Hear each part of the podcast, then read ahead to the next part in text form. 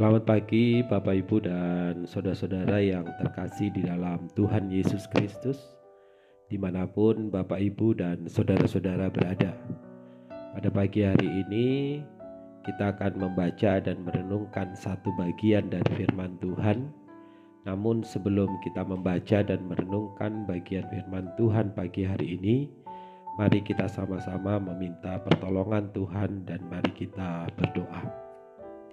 Bapa yang baik, Bapa yang kami sembah di dalam nama Tuhan Yesus Kristus. Pada pagi hari ini kami datang kepadamu. Kami berterima kasih untuk kekuatan, kesehatan, pimpinan, tuntunan, dan penyertaan Tuhan. Sehingga pagi hari ini kami boleh bangun dengan kekuatan dan kesehatan daripada Tuhan.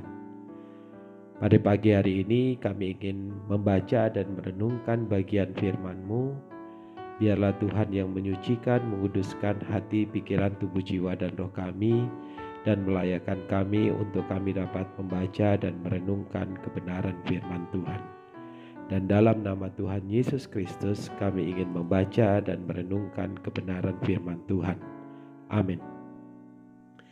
Bapak, ibu, dan saudara-saudara yang terkasih dalam Tuhan Yesus Kristus, Pagi ini saya ingin mengajak Bapak Ibu dan saudara-saudara merenungkan satu bagian firman Tuhan yang terdapat di dalam kitab Mazmur pasal yang ke-92 ayat 1 sampai 16. Mazmur pasal 92 ayat 1 sampai dengan yang ke-16. Saya akan membacakannya bagi Bapak Ibu dan saudara-saudara yang terkasih dalam Tuhan Yesus Kristus. Mari kita menyimak bersama apa yang dikatakan oleh firman Tuhan. Mazmur 92 ayat 1 sampai 16. Mazmur nyanyian untuk hari Sabat adalah baik untuk menyanyikan syukur kepada Tuhan dan untuk menyanyikan mazmur bagi namamu ya yang maha tinggi. Untuk memberitakan kasih setiamu di waktu pagi dan kesetiaanmu di waktu malam. Dengan bunyi-bunyian sepuluh tali dan dengan gambus dengan iringan kecapi sebab telah kau buat aku bersuka cita ya Tuhan. Dengan pekerjaanmu karena perbuatan tanganmu aku akan bersorak-sorai Betapa besarnya pekerjaan-pekerjaanmu ya Tuhan dan sangat dalamnya rancangan-rancanganmu. Orang-orang bodoh tidak akan mengetahui dan orang bebal tidak akan mengerti hal itu. Apabila orang fasik bertunas seperti tumbuh-tumbuhan dan orang-orang yang melakukan kejahatan berkembang, ialah supaya mereka dipunahkan untuk selama-lamanya tetapi engkau di tempat yang maha yang tinggi untuk selama-lamanya ya Tuhan. Sebab sesungguhnya musuhmu ya Tuhan, sebab sesungguhnya musuhmu akan binasa. Semua orang yang melakukan kejahatan akan dicerai beraikan. Tetapi kau tinggikan tandukku seperti tanduk banteng, aku dituangi dengan minyak baru. Mataku memandangi seteruku, telingaku mendengar perihal orang-orang jahat yang bangkit melawan aku. Orang benar akan bertunas seperti pohon korma, akan tumbuh subur seperti pohon aras di Libanon. Mereka yang ditanam di bait Tuhan akan bertunas di pelataran Allah kita.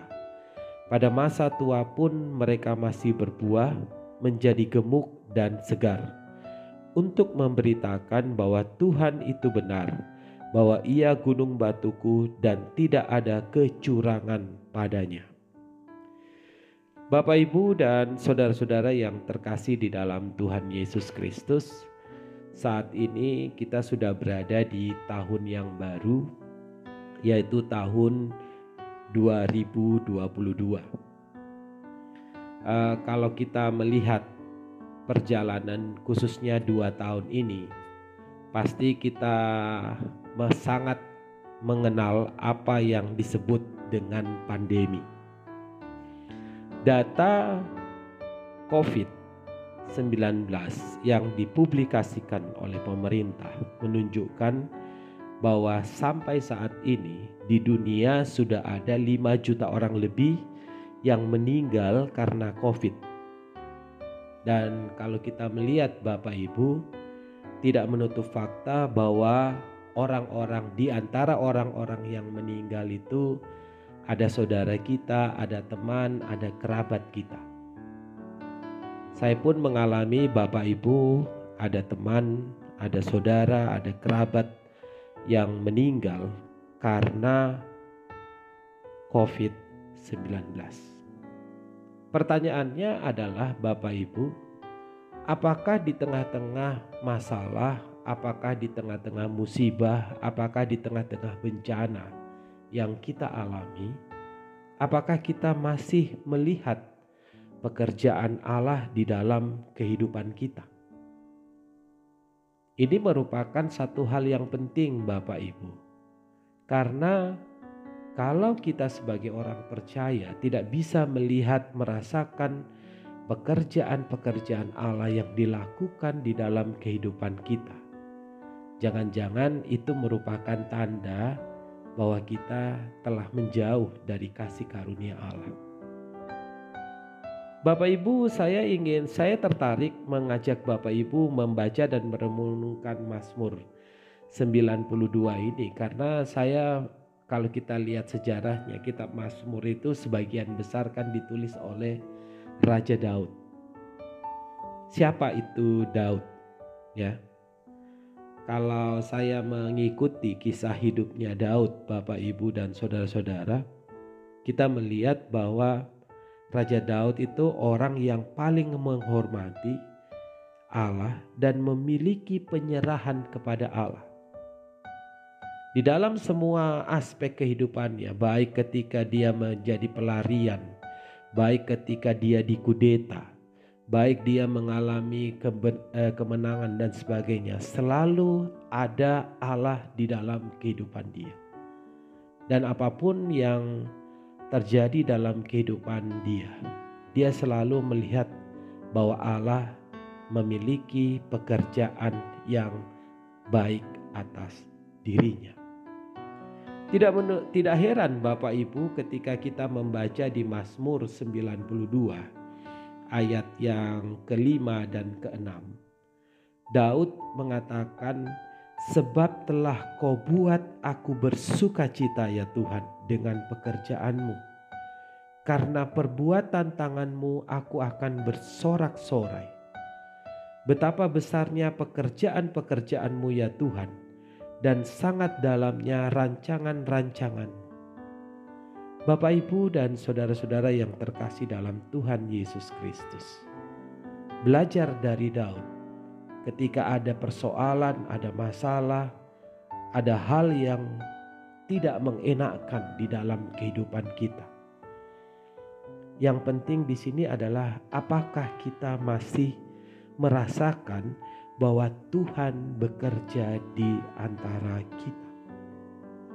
Atau apakah kita masih merasakan bahwa Tuhan bekerja dalam kehidupan kita. Saya saya tertarik dengan apa yang dikatakan di ayat 6 Bapak Ibu. Di dalam Mazmur 92 ayat yang ke-6. Daud bahkan mengatakan di sini dikatakan betapa besarnya pekerjaan-pekerjaanmu ya Tuhan dan sangat dalamnya rancangan-rancanganmu. Ada dua penekanan kata di sini yaitu besar dan dalam pekerjaan Tuhan adalah pekerjaan yang besar dan dalam. Saya coba merenungkan Bapak Ibu, apa sih yang dimaksud dengan besar dan dalam? Kalau kita bicara secara ilmu fisik, ini bicara tentang cakupan. Ini bicara tentang hal yang mendasar yang Allah kerjakan di dalam kehidupan kita. Jadi kalau kita mau melihat Bapak Ibu bahwa sampai sekarang Allah itu terus bekerja dan dikatakan oleh Raja Daud bahwa pekerjaan Allah itu adalah besar dan dalam. Apa maknanya Bapak Ibu? Saya coba merenung, kalau kita coba merenungkan ayat-ayat selanjutnya Bapak Ibu. Ya. Dikatakan kemudian firman Tuhan membandingkan antara orang yang jahat dan orang yang benar. Kita lihat dulu apa yang terjadi atas orang yang jahat. Ya. Dikatakan ayat 8, apabila orang-orang fasik bertunas seperti tumbuh-tumbuhan dan orang-orang yang melakukan kejahatan berkembang, ialah supaya mereka dipunahkan untuk selama-lamanya. Tetapi engkau di tempat yang tinggi untuk selama-lamanya ya Tuhan. Sebab sesungguhnya musuhmu ya Tuhan, sebab sesungguhnya musuhmu akan binasa semua orang yang melakukan kejahatan akan dicerai mereka. Bapak Ibu, kalau kita melihat apa yang terjadi atas orang-orang yang melakukan kefasikan kejahatan, dikatakan mungkin kelihatan kehidupan mereka berkembang. Dikatakan di ayat yang ke-8, sepertinya kehidupan orang fasik itu bertunas. Ya. Orang-orang yang melakukan kejahatan itu berkembang. Ya. Tetapi apa yang kita lihat pada akhirnya pada kesudahannya itu tidak ada apa-apanya Bapak Ibu dan saudara-saudara karena dikatakan Allah akan mencerai beraikan mereka semua. Sementara kalau kita lihat bandingkan dengan apa yang firman Tuhan katakan tentang orang-orang benar. Orang benar akan bertunas ayat 13 Bapak Ibu. Dikatakan orang benar akan bertunas seperti pohon korma, akan tumbuh subur seperti pohon aras di Libanon. Mereka yang ditanam di bait Tuhan akan bertunas di pelataran Allah kita. Pada masa tua pun mereka masih berbuah menjadi gemuk dan segar. Bapak Ibu, apa yang dilakukan terhadap orang-orang benar, mereka juga bertumbuh, mereka juga berkembang Bahkan kalau kita lihat pada kesudahannya dikatakan di ayat yang ke-15 pada masa tua pun mereka masih berbuah menjadi gemuk dan segar. Tentunya ini bukan bicara tentang uh, apa ya, tentang sesuatu hasil mungkin bisa hasil atau hal yang bisa dilihat secara fisik tetapi secara kerohanian pun mereka akan berbuah menjadi gemuk dan segar. Selalu ada semangat baru yang Tuhan berikan di dalam kehidupan mereka meskipun mereka sudah tua. Bapak Ibu dan saudara-saudara, kalau kita lihat di ayat yang ke-8 dan 10 tadi, dikatakan orang yang melakukan kejahatan, orang yang melakukan hal yang fasik juga bisa bertunas dan berkembang. Demikian juga ayat 13 dan 5 sampai 15 ketika bicara tentang orang benar, orang benar juga itu berkembang. Tetapi apa yang membedakan? Yang membedakan adalah pada akhirnya Bapak Ibu. Kita lihat apa yang terjadi atas orang yang melakukan kejahatan, mereka akan dicerai beraikan. Tetapi orang yang melakukan kebenaran dikatakan mereka terus berbuah, mereka terus menjadi gemuk dan segar karena pekerjaan-pekerjaan Allah di dalam kehidupan mereka. Di sini kemudian saya bisa memaknai Bapak Ibu apa yang sebenarnya dikatakan ayat 6 tadi. Apa sih yang dimaksud bahwa pekerjaan Allah itu besar dan dalam? Pekerjaan Allah itu besar dan dalam itu bicara satu cakupan waktu, dan bidang yang cukup banyak dan dalam. Pekerjaan Allah itu tidak hanya ada di permukaan, yang tampaknya hanya kelihatan kemudian hilang, bukan seperti itu.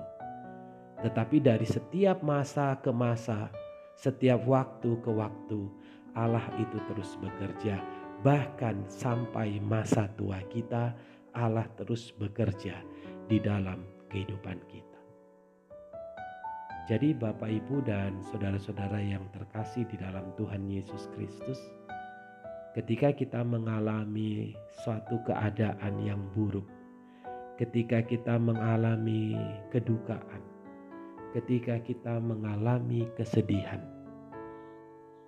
Jangan cepat-cepat mengatakan bahwa Allah tidak bekerja di dalam kehidupan kita. Di dalam kitab Roma Tuhan mengatakan bahwa Tuhan turut bekerja dalam segala sesuatu untuk memberikan kebaikan bagi orang yang mengasihi Dia.